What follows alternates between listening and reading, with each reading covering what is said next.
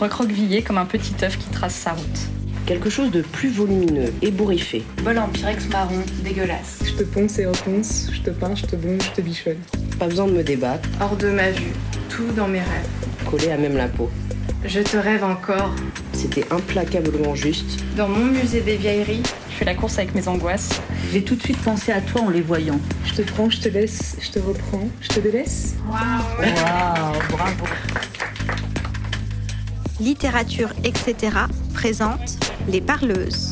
Séance de bouche à oreille pour propagation du matrimoine littéraire. Bonjour, merci Aurélie de l'invitation, merci à la bibliothèque Sorbier d'avoir accueilli la 30e euh, séance des Parleuses, qui est un projet qui se rencontrer une autrice contemporaine et une autrice historique. Euh, donc Aimée Véret aujourd'hui présente avec moi qui est arrivée du Québec hier, qui va nous parler de Vicky Gendreau. On vient déjà de passer deux heures avec elle en atelier d'écriture, en atelier de lecture par arpentage. Et euh, pour dire quelques mots sur toi, Aimée, tu es née à Montréal où tu résides toujours. Tu as publié quatre recueils de poésie, dont Monstre marin et dans Mon garde-robe à la courte échelle, qui a figuré sur la liste préliminaire des prix des libraires jeunesse 2022. Et tu es aussi très connue pour tes nombreux livres jeunesse qui s'adressent tant aux enfants du primaire qu'aux adolescents. Tu es également éditrice au Cheval d'Août, et tu travailles dans l'édition québécoise depuis 2009. Et, et ça, c'est la première fois pour cette 30e séance. Euh, tu as connu l'autrice dont tu vas parler. Merci d'être là, merci d'être euh, venu et je te, je te laisse la parole. Merci.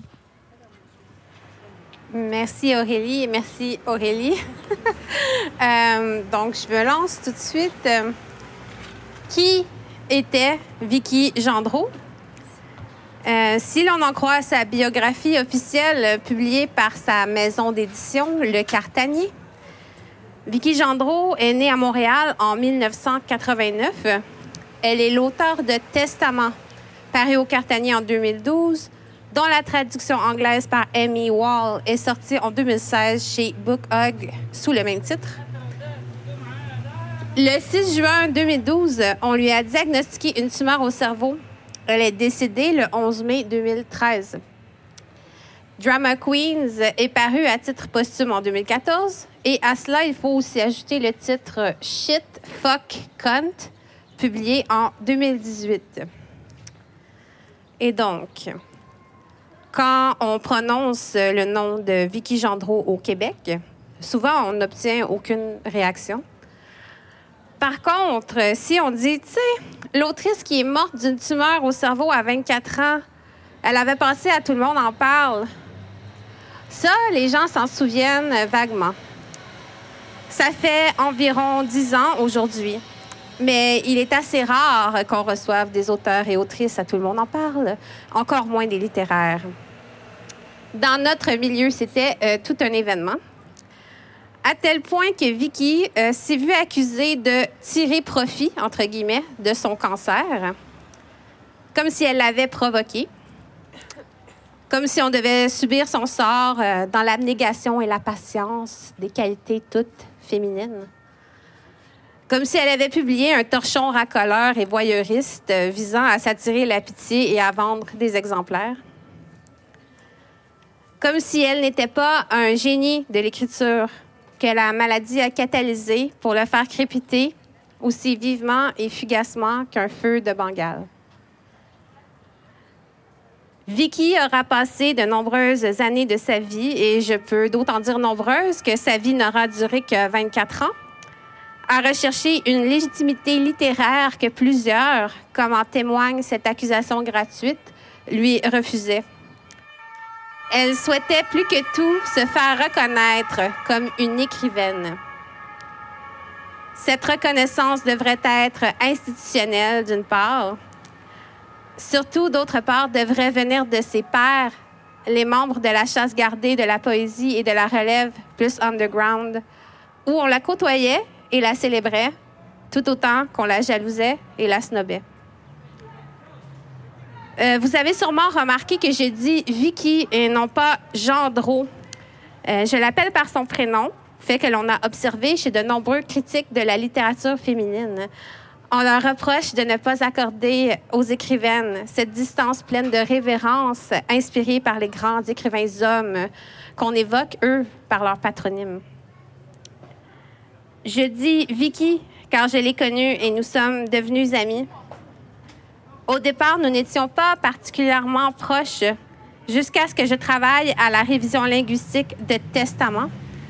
Je le ferai ensuite pour Drama Queens aussi. Nous avons appris à nous connaître liés par notre passion du cinéma et du Scrabble. Elle en parle même dans Drama Queens quand elle raconte avoir désactivé son compte Facebook. Elle dit Je m'ennuie d'y jouer au Scrabble avec Aimé Verret, même si je perdais tout le temps. Une fois, on s'était trompé, on avait lancé une partie en anglais. On se pensait très bonne vu qu'on lisait et qu'on conversait toutes les deux facilement en anglais. Est-ce qu'on était poche finalement? Nul, on était nul. On s'est bien fait avoir et on a recommencé à jouer en français par la suite. Après le décès de Vicky, son meilleur ami Mathieu Arsenault, lui-même écrivain, son exécuteur littéraire, m'a fait cadeau de son jeu de Scrabble. C'est une édition de voyage, de celle qui se transporte bien en avion, en train ou à l'hôpital. J'ai conservé les dernières feuilles avec ses derniers scores dessus, son écriture manuscrite. Vicky, c'est la seule personne depuis que je ne travaille plus dans un club vidéo avec qui j'ai pu parler du réalisateur Todd Solondz, entre autres. Peu avant qu'elle soit admise aux soins intensifs, nous avions prévu de regarder son dernier film, tout comme nous avions vu Mélancolia de Lars von Trier ensemble. Un très beau souvenir pour moi. Quelques jours avant notre rendez-vous, euh, peut-être la veille, sa mère, Martine, m'a appelé pour me dire que Vicky n'était pas assez en forme pour me recevoir. Le jour même ou peu après, elle était hospitalisée et peu de temps après encore, elle nous quittait. Je dis Vicky car j'ai eu la chance de la connaître et le chagrin de ne pas avoir eu assez de temps auprès d'elle. La première fois que je l'ai vue, ou du moins la première fois qui m'a marquée, car j'ai pu l'avoir euh, croisée auparavant, c'était dans la ville de Trois-Rivières. Là-bas se tient un festival de poésie internationale. On pourrait dire que c'est le festival de poésie de plus grande envergure au Québec. Les poètes de la marche, de la relève, ceux et celles qui ne sont pas invités dans les événements d'envergure, se rassemblent dans un festival parallèle qu'on appelle le Off Festival, comme on dirait Off Broadway, Off Beat. Vicky et moi, on était là pour lire de nos textes. On peut en tirer une image par la négative. Moi, je me teignais les cheveux de couleur flamboyante, certes, mais sinon, je suis presque toujours habillée en noir. J'ai une présence assez discrète. Je lis mes textes de façon très linéaire, sans faire de vagues. À l'époque, si je ne me trompe pas, j'écrivais des poèmes de deuil et d'embaumement. Je m'intéressais à la danseuse Isadora Duncan et à son accident fatal. Vicky arrive sur scène, prend le micro. Dans ma mémoire, qui a peut-être embelli ou exagéré certains détails, elle est toute d'oranger vêtue, sans compter que ses cheveux tirent sur le roux. Elle est maquillée d'un maquillage de scène appuyé par de faux cils orange. Elle porte un tutu, des bas collants, des accessoires, de gros bijoux. Tape à l'œil. Elle incarne un personnage avec une voix haut perchée, une sorte de secrétaire nunuche qui déclame des inepties en toute innocence, un monologue satirique qui dénonce l'institution littéraire et les constructions de genre. Dans une de ses correspondances inédites, Vicky dit Le prochain texte que je vais lire dans une soirée de poésie doit être relatif aux filles en littérature une métaphore solide de démaquillant gras sur la face du monde tel qu'elles le connaissent. Je ne veux lire et ne parler que des femmes, les parodier, les niaiser. Ce n'est pas parce que je suis critique que je suis jalouse. Je squatte souvent le même panier qu'elle. Vicky déclare qu'elle est critique et non pas jalouse des autres filles qui écrivent. À l'inverse, plusieurs de ces filles l'enviaient, elle, dont moi. Je la trouvais tellement cool. Elle m'intimidait au bout, comme on dit chez nous. J'admirais tout ce qu'elle faisait, qui était si différent de mes propres écrits, inédits, provocateurs, impudiques, dans une forme qui lui était tellement naturelle qu'elle en devient inimitable. Vicky était elle-même et en fait, je pense qu'elle était incapable d'être autre chose. Et je lui en voulais d'être plus jeune que moi et de savoir déjà qui elle était sur cet échiquier littéraire. Vicky n'écrivait pas pour entrer dans le moule ni pour plaire. Elle ne s'excusait pas. Quand on lit ses textes inédits, elle apparaît très souvent consciente de sa valeur et de son potentiel. Je cite un autre extrait de ses correspondances. J'ai vraiment commencé des trucs qui torchent. Je sais que j'ai des trucs qui torchent. Je sais que je peux winner. Pas nécessairement un prix littéraire à proprement dire, mais assurément un prix du gala de Mathieu A. Et voilà qu'aujourd'hui, il y a une amie de Bertrand Laverdure que j'ai rencontrée à Trois-Rivières qui m'a forwardé un petit journal amateur. Elle dit qu'il faut m'aimer, qu'il faut me voir, m'écouter et me suivre. Voilà que tout d'un coup, je suis une rockstar de la littérature underground. Ça m'a fait tout bizarre qu'on parle de moi comme ça. Ça m'a flatté un peu l'ego. Malgré cette assurance déclarée, Vicky désire ardemment se voir reconnue par les autres. Pourchassée par un syndrome de l'imposteur, un désir de faire ses preuves. Elle ne vient pas d'un milieu aisé ni éduqué. Elle n'a pas poursuivi d'études supérieures. À ses débuts, elle est une jolie jeune fille et pratique le métier de danseuse nue. L'antithèse de l'image qu'on se fait de l'intello. On se la figure plutôt muse et dans un texte inédit, elle proteste clairement, s'adressant en pensée à un de ces écrivains hommes qui se croient supérieurs et si intéressants. Comme je ne pourrai jamais avoir d'effet sur l'univers, je ne peux qu'espérer inspirer quelqu'un, un homme, et espérer que ce quelqu'un sera plus réaliste et attentionné que toi. Cette fille que je deviendrai, elle, elle sera t'envoyer chier. Mais il faudrait qu'on lui rajoute des couilles pour que tu daignes l'écouter. Il faut donc être un homme pour être écouté, pris en considération, respecté. Comble du malheur, c'est bien un homme qui remporte le prix littéraire Archambault, duquel le roman Testament était finaliste. La déception de Vicky est amère. Elle raconte dans Drama Queens. Le livre qui a gagné le prix littéraire, il raconte l'histoire d'un gars. C'est une fois un gars. Les de gars. Je n'aurai pas plus le chèque. C'est comme ça que ça marche, l'argent? Grosse photo. Brushing pour le lancement. Écrire avec des faux ongles, attendre les droits d'auteur. Mais pas gagner, non. Pas comme ça que ça fonctionne, l'argent. Je parle en anglais, je parle de cunts. En plus, Vicky est malade et ça jette un doute sur la qualité de sa production littéraire. Est-ce que les gens s'attendraient sur son cas parce qu'elle a une tumeur? Ne sont-ils pas trop indulgents? Tu es du pu, c'est ça que tu es, dit-elle dans le Testament. Du pu qui pourrit les mots et la littérature au grand complet. Quant à moi, je ne veux pas parler de sa maladie ni de sa mort autrement que comme un thème de ses livres. Je veux qu'on passe à autre chose. Je veux qu'on parle d'elle pour la qualité de sa production littéraire. Je veux utiliser le mot fulgurance pour décrire ce que Vicky Gendreau m'inspire. Pas parce que sa vie a été trop courte, mais parce que c'est comme ça que l'écriture lui venait. Ça éclatait. Elle avait des flammes au bout des doigts et elle tapait au clavier pour les éteindre. Vicky était une graphomane qui écrivait sans arrêt. Elle tenait différents blogs, mais elle écrivait aussi beaucoup de courriels, des mails, comme on dit ici. Elle affirme Je ne prends aucune forme de rédaction à la légère. Je tente de me manipuler. J'utilise les correspondances à titre d'exercice de style. J'essaie tant bien que mal de définir mon style ou mes styles. On ne sait plus les quelques-unes en moi si on veut finir par arriver à un terrain d'entente. Grâce à Mathieu Arsenault, qui est, comme je l'ai mentionné, son exécuteur littéraire et dépositaire de tous ses textes inédits, j'ai pu lire ces échanges. Je cite, lui, Mathieu.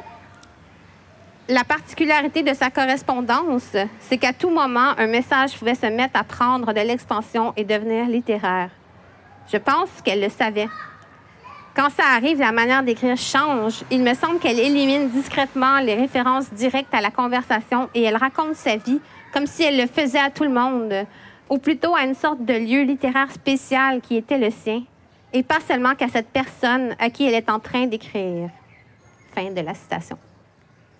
Il est impossible, je crois, de ne pas être soufflé par l'ampleur que ces messages prenaient. Par leur simple longueur, tout d'abord, Mathieu compare le volume de sa correspondance à celui de la recherche du temps perdu. Mais surtout par leur substance. Vicky y racontait ce qu'elle vivait, mais comme elle seule savait le faire. Avec des métaphores saugrenues, des hyperboles flamboyantes, des commentaires mordants, une enfilade de digressions. Comme dans ses romans, son monologue intérieur, son stream of consciousness se déroule sans aucune affectation ni pudeur, essaimant à l'infini. Ainsi qu'elle le décrit elle-même, une idée, une autre idée, une nouvelle idée. Fuck l'autre idée. Puis retour à l'idée de base avec un peu d'idée d'après. Là, ça fait un gros potluck avec des myriades d'invités. Petite fourmi vue d'en haut. Si je reviens à cette première prestation de Vicky que j'ai vue et qui m'a marquée, je rappelle qu'elle avait revêtu un costume et interprétait très clairement un personnage, alors que, généralement, dans les récitals de poésie, les poètes se confondent avec les narrateurs de leurs textes. Vicky est arrivée à la littérature par le théâtre, remarquée et encouragée dès l'école secondaire par des professeurs qui ont eu du flair. Elle parlait souvent d'écrire une pièce, notamment pour appuyer sa candidature au programme d'écriture dramatique de l'École nationale de théâtre du Canada. Elle raconte J'écris la nuit. Je fais tout la nuit, un peu comme un super-héros sans la grosse bosse dans les pantalons. Je veux rentrer à l'École nationale l'année prochaine en écriture dramatique, avec un show que j'ai commencé à écrire vraiment sérieusement depuis à peu près trois mois. Cette pièce devait être inédite et durer 45 minutes. Selon Mathieu Arsenault, elle aurait postulé deux fois. En 2012, avec une pièce intitulée Charlie Horse, qui comportait comme élément de décor un dragon titanesque composé d'une tonne d'accessoires, et probablement en 2013. Il est possible qu'elle ait été acceptée, les souvenirs sont vagues, la maladie aura mis un frein à ce rêve. Vicky mentionne à de nombreuses reprises qu'elle préfère le théâtre à la poésie. Je préfère vivre la poésie dans mon quotidien en toute simplicité. Sans mes mises en scène, je crois que je n'existerais pas. Le signe le plus manifeste de l'influence du théâtre sur son écriture est bien entendu la langue même de Vicky, qui est ancrée dans le vernaculaire québécois, qu'elle modèle et façonne comme de l'argile avec son incroyable sens de la formule, qui lui permet des rapprochements et des images inédits.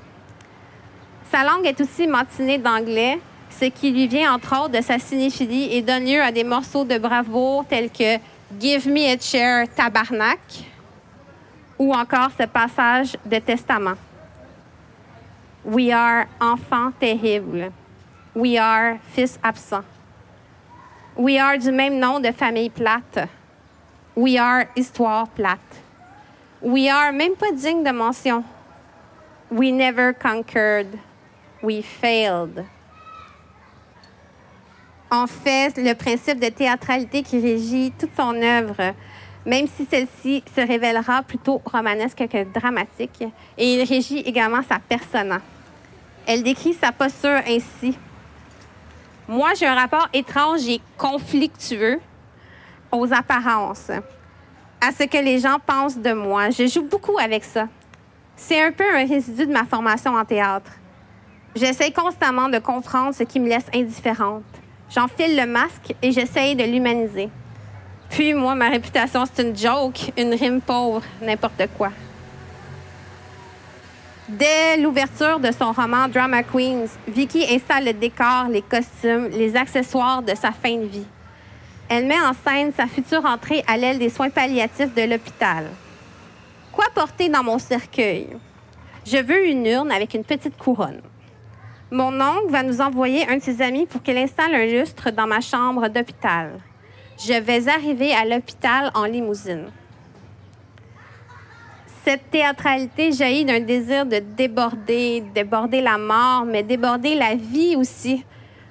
Vicky était véritablement une écrivaine de la performance au sens où son écriture était complètement indissociable de son existence. Au point où elle rédige même une mise en garde. Avertissement, si tu es dans ma vie, tu as des chances de te retrouver dans mon livre. Si je te croise dans la rue, tu as des chances de te retrouver dans mon livre.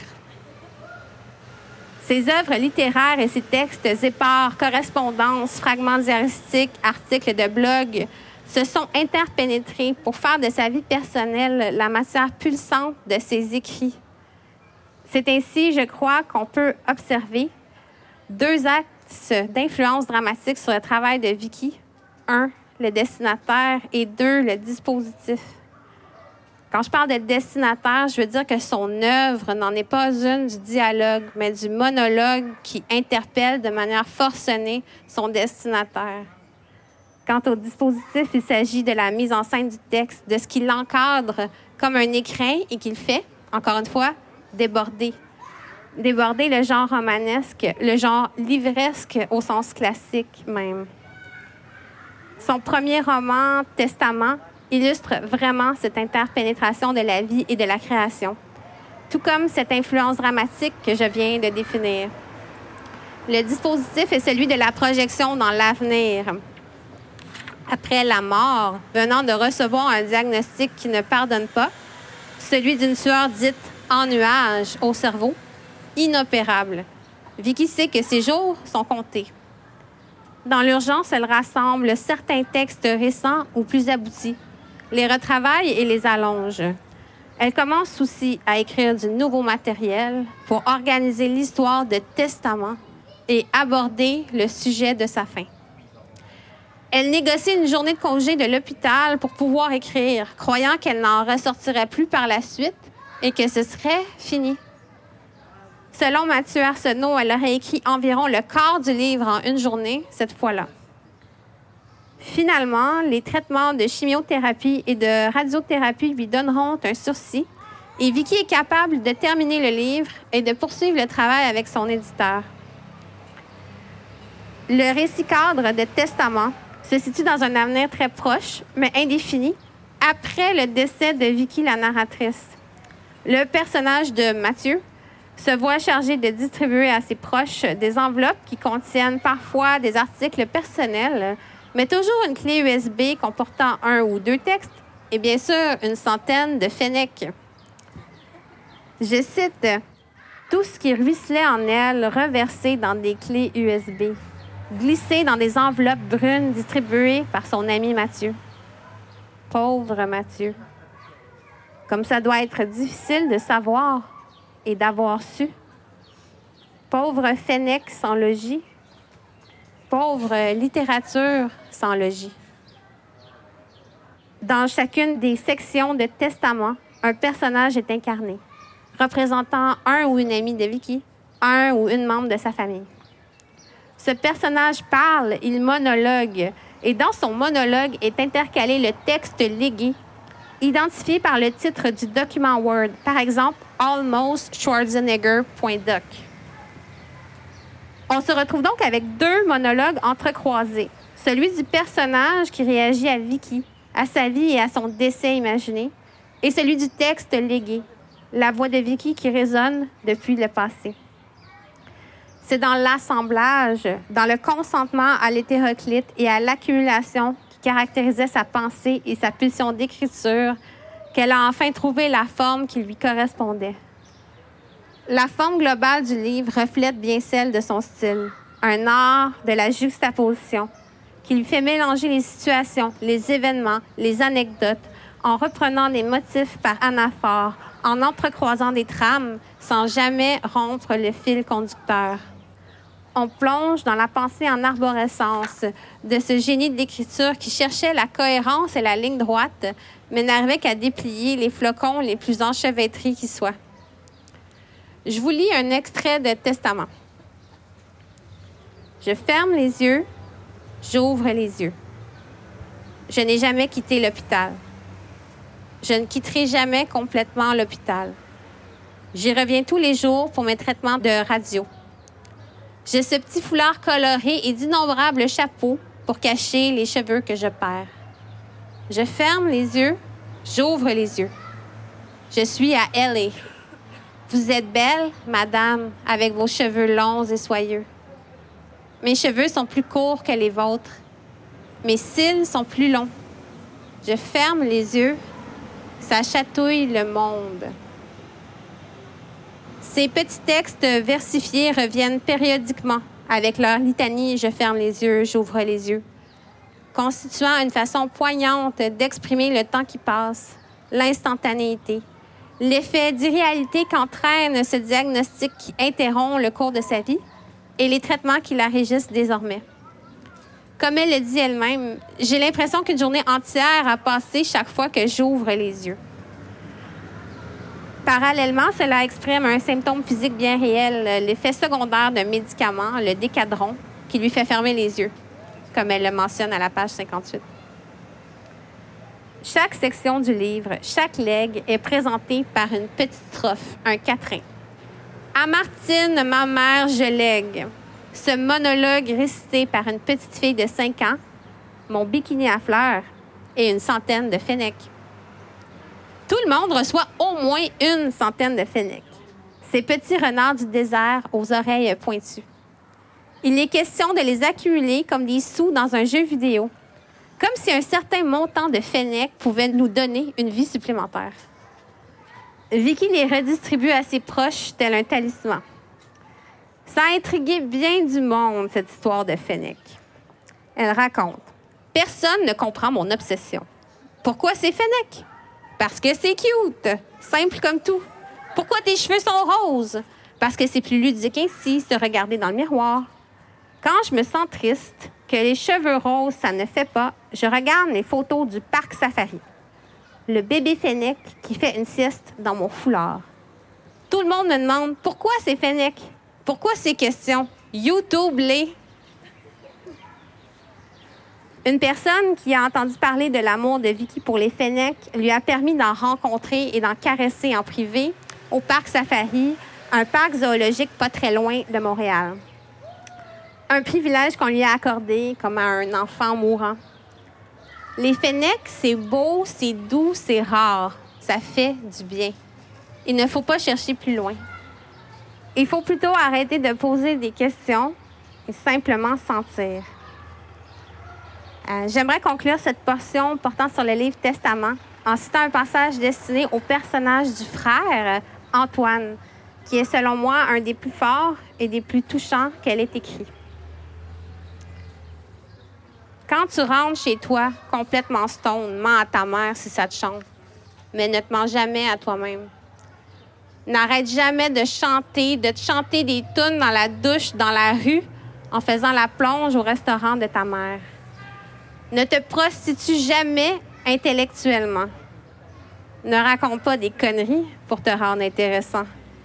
Sois toi-même, petit ou grand, sans maquillage. Toujours la laine du matin. L'âme n'a pas besoin de Colgate. Le roman suivant, Drama Queens, a un dispositif un peu plus poussé. C'est un livre qui aspire à la totalité, à faire œuvre dans l'écriture, mais aussi dans l'art, plus largement. On y convie toutes les disciplines. Une façon de réaliser toutes les aspirations, de signer plus d'une dizaine de créations en une seule. Un préambule nous invite à l'exposition collective des trois personnages principaux. Anna Ketamine, une artiste de la performance. Maggie Books, critique de films et aspirante scénariste. Et Victoria Love, une écrivaine et artiste, alter ego de Vicky qui est aussi malade et en fauteuil roulant. On décrit les différentes œuvres de l'exposition, pour la plupart des installations de stature imposante. Plusieurs titres reprennent les noms de personnalités publiques comme Marie-Soleil Touga ou Ève Cournoyer, des artistes québécoises mortes jeunes. D'autres titres sont des parodies comme Britney Speaks, Betty Plage et Christine Mango. Voici à quoi ressemble cette dernière œuvre. Tu entres encore dans une salle. La galerie est immense. Un homme qui encule une chèvre sur un jeu de twister. Les mains et les pieds, les pattes de la chèvre aussi posées sur tous les ronds du jeu. Des signes de dollars dans les yeux de la chèvre. Un écriteau incandescent affiche bingo en ampoule qui flash.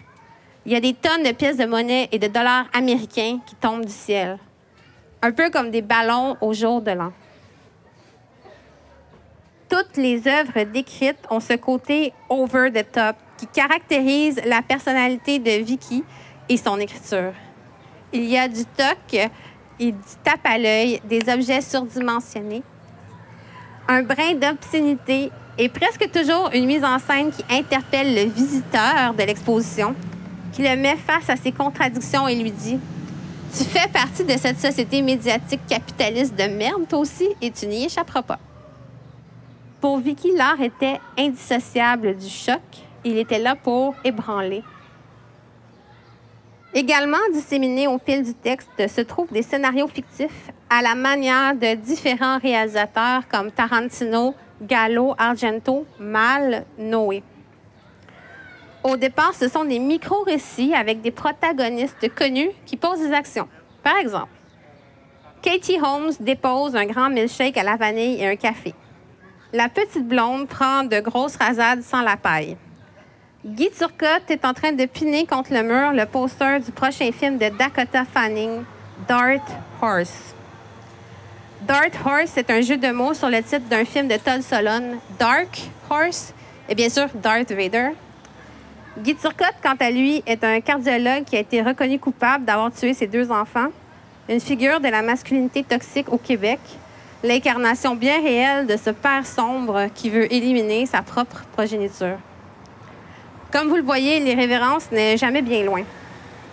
Mais plus le livre avance, plus ces scénarios fictifs prennent la forme de courts poèmes en prose qui traitent de la réalité d'une personne en fin de vie. Poetry and Cigarettes, un film de Jim Jarmusch. Je me lève pendant la nuit. Je me fais un bol de céréales dans la pénombre. 2h30. Tabarnak. J'ai fait un étron de qualité. Je ne l'ai pas vu. Pénombre oblige. Mais la texture était au rendez-vous. Ça a la même couleur, la poésie et le caca. Fin. Je vous rappelle que ça, c'est censé être un scénario de film. Plus le livre avance, donc, plus il est évident qu'il devient impossible à Vicky d'échapper à cette condition physique qui lui gruge toute son énergie créative. À travers le dispositif de l'exposition et des scénarios fictifs, se glissent des morceaux du réel de leur autrice de chair et d'eau. Après avoir imaginé son décès, son absence en testament, Vicky est aux prises dans Drama Queens avec l'aspect concret de son état. Bien que la narration alterne entre différents personnages, c'est Victoria Love qui est la narratrice principale. Elle se confond avec Vicky au point qu'on observe même dans l'extrait suivant un glissement de la troisième personne à la première au je. Tout le monde a connu quelqu'un qui a eu le cancer avant elle. Tout le monde le lui rappelle. Pas moins envie de pleurer à cause de la pluralité. Quelqu'un qui l'a vaincu, quelqu'un qui en est mort, les histoires ne mettent pas la guérison au top de l'ordre du jour. Ce qui est important, c'est de dire ainsi en racontant pour qui, pourquoi qu'on comprend. Dieu que tout le monde comprend. Tout le monde compatit. C'est fou comme c'est uniforme. Je serais contente que quelqu'un soit heureux que ça m'arrive. Je suis encore capable d'en prendre, moi. Drama Queens montre l'évolution de la maladie, la détérioration du corps. Réalité et fiction s'y entrecroisent. Le texte se dépouille de plus en plus pour patauger dans le quotidien les difficultés. Médicaments, jambes flageolantes, insomnie, angoisse, dépendance totale, fauteuil roulant, couche. Cette contamination du récit par le réel est parfaitement assumée. On se rappelle que Vicky a déjà clamé que quiconque entrait dans sa vie pourrait se retrouver dans un de ses livres. Dans les premières pages de Drama Queens, Victoria Love le dit même d'entrée de jeu. Avertissement. Toute ressemblance avec des personnes réelles est voulue. Tous les lieux communs évoqués ont en effet été marchés. Tu es condamné au souvenir dans ce livre. Tu peux toujours le poser. Il n'est pas trop tard. On perçoit ici le deuxième axe de l'écriture de Vicky que j'évoquais plus haut, soit le destinataire. Alors que dans Testament, on avait des monologues entrecroisés d'une Vicky défunte et de ses proches qui répondaient à ses textes, ici, le destinataire, c'est carrément le lecteur ou la lectrice du roman, vous et moi, qu'elle interpelle à qui mieux mieux. Ami lecteur, tu veux que je te fasse à manger? Sinon, pourquoi tu serais venu chez moi avec une bouteille de vin? Tu veux qu'on dîne ensemble? Que je prenne ta vie entre mes mains? Ami lecteur. Dans Drama Queens, on sent donc l'influence de cette écriture épistolaire qu'elle pratiquait à cœur de jour, de même que l'influence de l'écriture de billets de blog, puisque ceux-ci s'adressent souvent ouvertement à un lectorat campé dans le réel. Vicky s'interroge sur sa pratique. Elle nous envoie des questions et nous invite même à poser le livre, à interrompre notre lecture au besoin. Elle s'excuse de prendre trop de place, de déborder, encore une fois, du cadre de la narration, du cadre du livre, des attentes qu'on a envers la littérature. Je cite encore Drama Queens. Là, tu vois, je mélange fiction et autofiction. Est-ce mal? Est-ce que je peux écrire dans la zone grise de même? Je te pose sûrement trop de questions. Tu prends le livre entre tes mains et tu te dis Ah, tiens, quelqu'un d'autre que moi. Mais c'est quelqu'un d'autre n'en finit plus de te solliciter. Ça peut être gossant. Pose le livre. Allez, pose-le. Je m'excuse. Reprends-le. Reprenons. Toute la section intitulée Marie-Antoinette Love, après la description de l'œuvre du même nom, est en fait une lettre adressée au personnage de la sœur de la narratrice, Victoria Love. Le style épistolaire fait donc carrément partie du livre. On observe toujours cette volonté de parler à quelqu'un, d'être lu, de créer du lien. Malgré cela, le passage n'est pas tendre envers la famille élargie du personnage, surtout envers la grand-mère. Il y a de l'écho en crise dans la tête de grand-maman. Elle pourrait lire mon livre 40 fois qu'elle ne comprendrait pas plus. Même si c'est du déjà préparé comme elle aime. Même si je réinvente pas la roue. Pas parce qu'elle est conne. Non, juste parce qu'elle n'arrive pas à se sortir de sa vie, de sa petite existence, pour se plonger dans celle de quelqu'un d'autre. Ces gens ne comprennent pas l'amour. Il y a vraiment une tension entre l'apparition publique auréolée du cancer et la recherche d'une considération désintéressée accordée à sa valeur personnelle.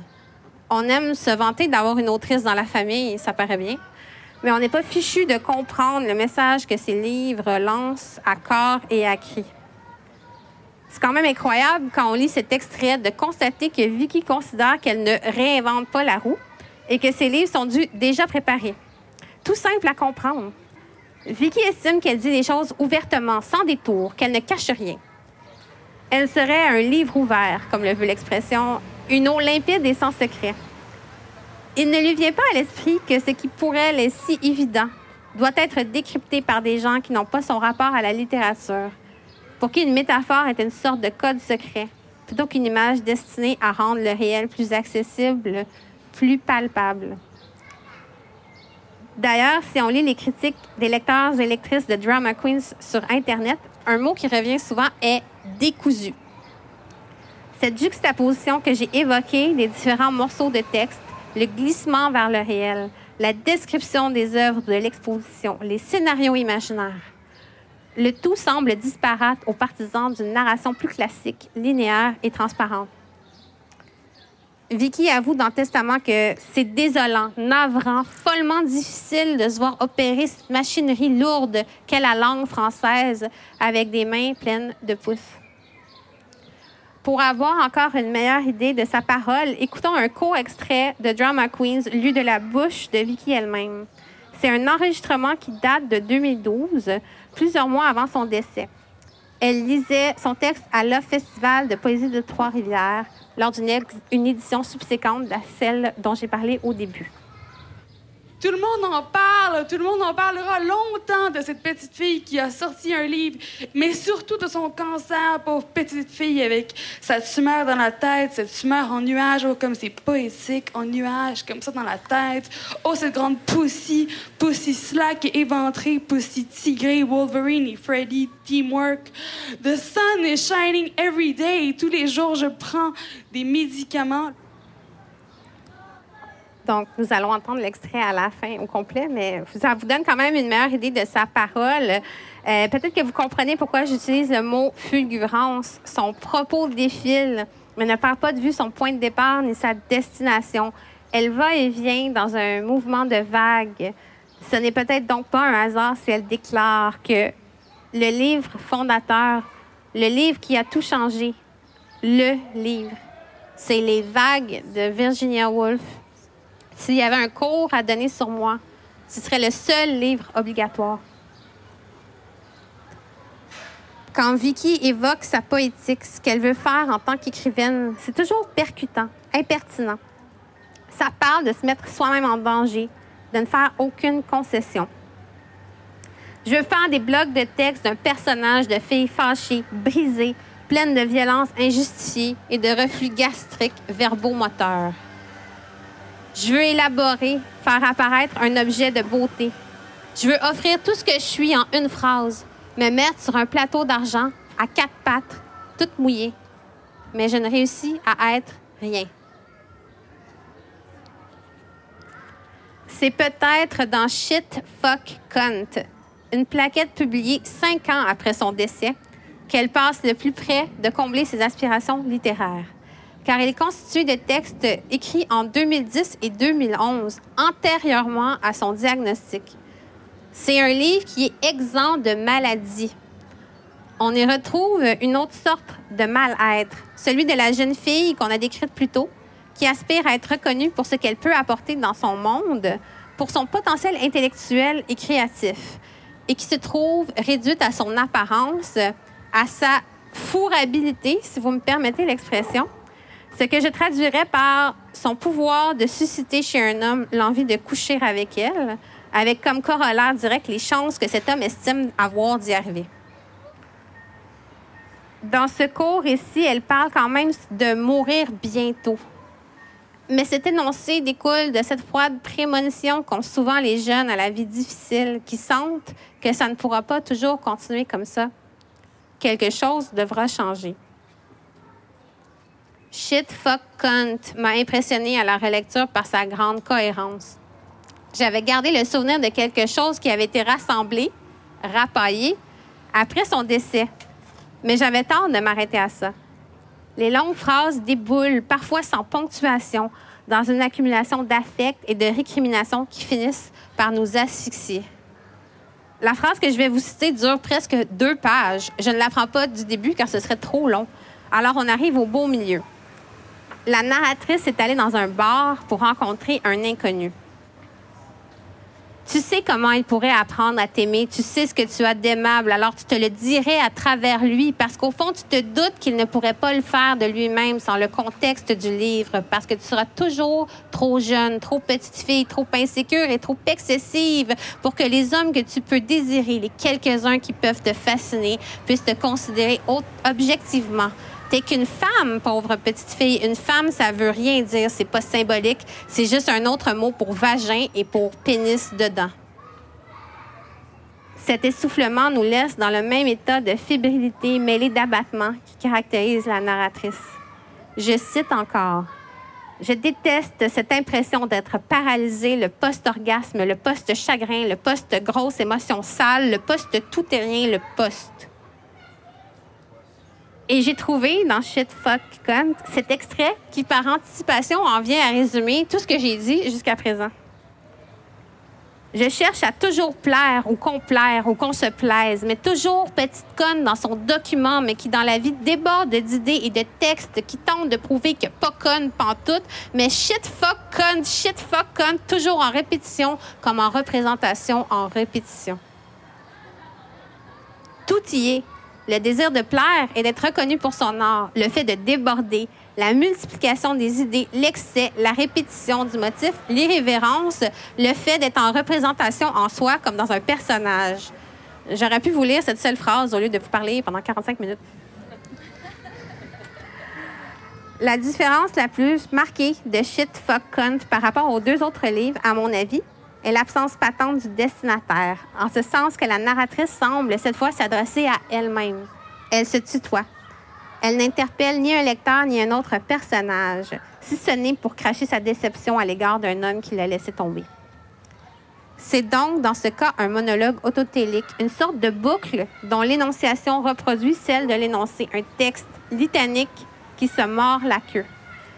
C'est l'écriture de la désillusion qui précède celle de la condamnation et du dépérissement. Car être déprimé, c'est un truc de vivant, écrit-elle dans Drama Queens. Je l'ai mentionné plus haut, euh, lors de la rédaction de Drama Queens, elle est de plus en plus diminuée physiquement. Elle écrit Je baigne encore dans ma pisse. J'arrive de la salle de bain. J'ai chié, je me suis brossé les dents, tout le processus, mais je n'ai pas pissé. J'ai gardé ça pour la couche. J'ai 24 ans maintenant. Oui, hier c'était ma fête. On est le 15, il va faire 15 et je suis en vie. J'ai 24 ans et je pisse sur le divan en écoutant de la grosse musique. Admettons, ici et maintenant, que ça fait du bien de lire le livre d'une personne en fin de vie qui ne nous fait pas la morale en nous enjoignant de profiter de chaque instant, qui ne nous culpabilise pas avec une épiphanie que la proximité de la mort aurait entraînée. Vicky est restée de ce monde jusqu'à la fin, elle ne s'est pas transcendée. Mais maudit que ça me brasse en dedans, que ça m'émeut quand je lis ces mots si francs et directs. Personne d'autre n'aurait décrit cette expérience comme elle. Personne d'autre n'aurait écrit Hier, j'ai demandé à Britney Spears d'amener sa caméra. On a pris plein de photos de moi dans le bain avec mon dildo dans le front. Mon dildo rose qui match avec mes cheveux roses. Fucking licorne. Un dildo, pour ceux et celles qui ne le sauraient pas, c'est un god. Donc, elle s'était mis un god dans le front pour faire une licorne dans la baignoire. J'ai la photo chez moi.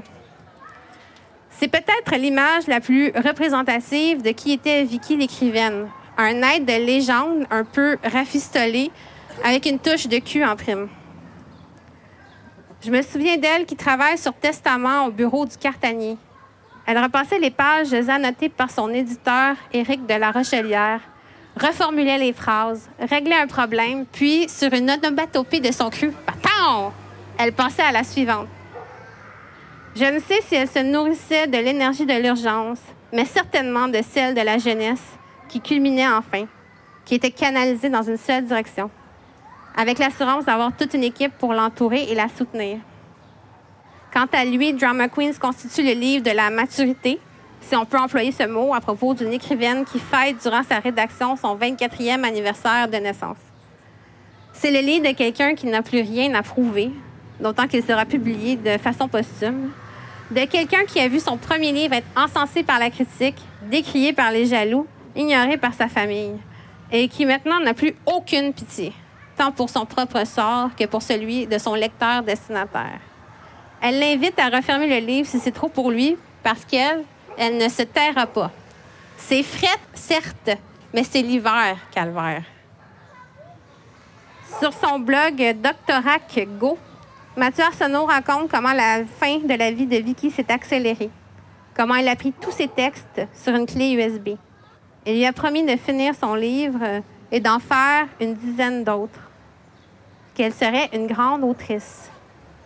Il a tenu promesse en faisant paraître Shit Fuck Cunt et il planche sur d'autres manuscrits inédits. Il déclare que c'est lui qui a fait un premier montage du roman Drama Queens et que Vicky se l'est ensuite tout à fait réapproprié. Elle aurait dit C'est mon vrai livre, Mathieu. Là, je sais que je suis une vraie écrivaine. Avant, on me le disait, mais je ne le réalisais pas. Mais là, c'est meilleur que testament parce que je suis vivante dedans. Je suis vivante. Comme il était clair qu'elle ne verrait pas son livre paraître, une lecture publique a été organisée le 30 avril 2013 à l'Espace Libre, un théâtre de Montréal. avec trois comédiennes vêtues de tutus et de diadèmes. Son amie Erika Soucy, Morena Prats et Mylène Mackay, ou Mackay. Il en existe toujours un clip de 8 minutes en ligne sur YouTube. On voit Vicky arriver dans son fauteuil roulant et sa robe fleurie, avec ses cheveux fuchsia et son propre diadème en toque. On voit les gens faire la file pour entrer et rendre leurs hommages. On les entend rire du texte de la lecture. On les voit se lever à la fin pour applaudir. On les voit pleurer. On voit l'amour de Martine, sa mère. À la fin, il y a un montage d'extraits vidéo où Vicky est jeune et belle, en santé. Pour qu'elle profite de son livre, qu'elle le tienne dans ses mains. Le cartanier a fait imprimer deux exemplaires hors commerce, avec la couverture rose pétant, montés d'après le manuscrit encore non révisé. La maison d'édition en a gardé un et le 10 ou le 11 avril 2013, quelques jours avant l'anniversaire de Vicky, un mois avant son décès, Félix Philanthrope est allé lui emporter un à vélo dans le froid quasi hivernal de cette période de l'année à Montréal. Le travail éditorial allait avoir lieu avec Mathieu Arsenault par la suite et la publication plus tard dans l'année. Une collecte de fonds avait été organisée pour permettre à Vicky de se rendre à l'aile des soins palliatifs en limousine. Malheureusement, le moment venu, c'est en ambulance qu'elle a dû faire le trajet, car elle avait besoin d'assistance pour se déplacer et descendre l'étage dans l'immeuble où elle habitait avec sa mère. Après son décès, une célébration de sa vie a été organisée au Théâtre Rialto à Montréal, à laquelle plusieurs personnes, dont moi-même, ont assisté vêtues d'un tutu. Son urne couronnée y était. Vicky ne s'est peut-être pas rendue à l'hôpital en limousine, mais elle a en tout point été traitée comme une reine. En conclusion, loin de moi l'idée de vous dire de vivre chaque instant comme si c'était le dernier, mais peut-être de vivre chaque instant comme si c'était de la littérature, d'écrire jusqu'à votre dernier souffle. Et surtout, ce soir, prenez le temps de flatter une mangue.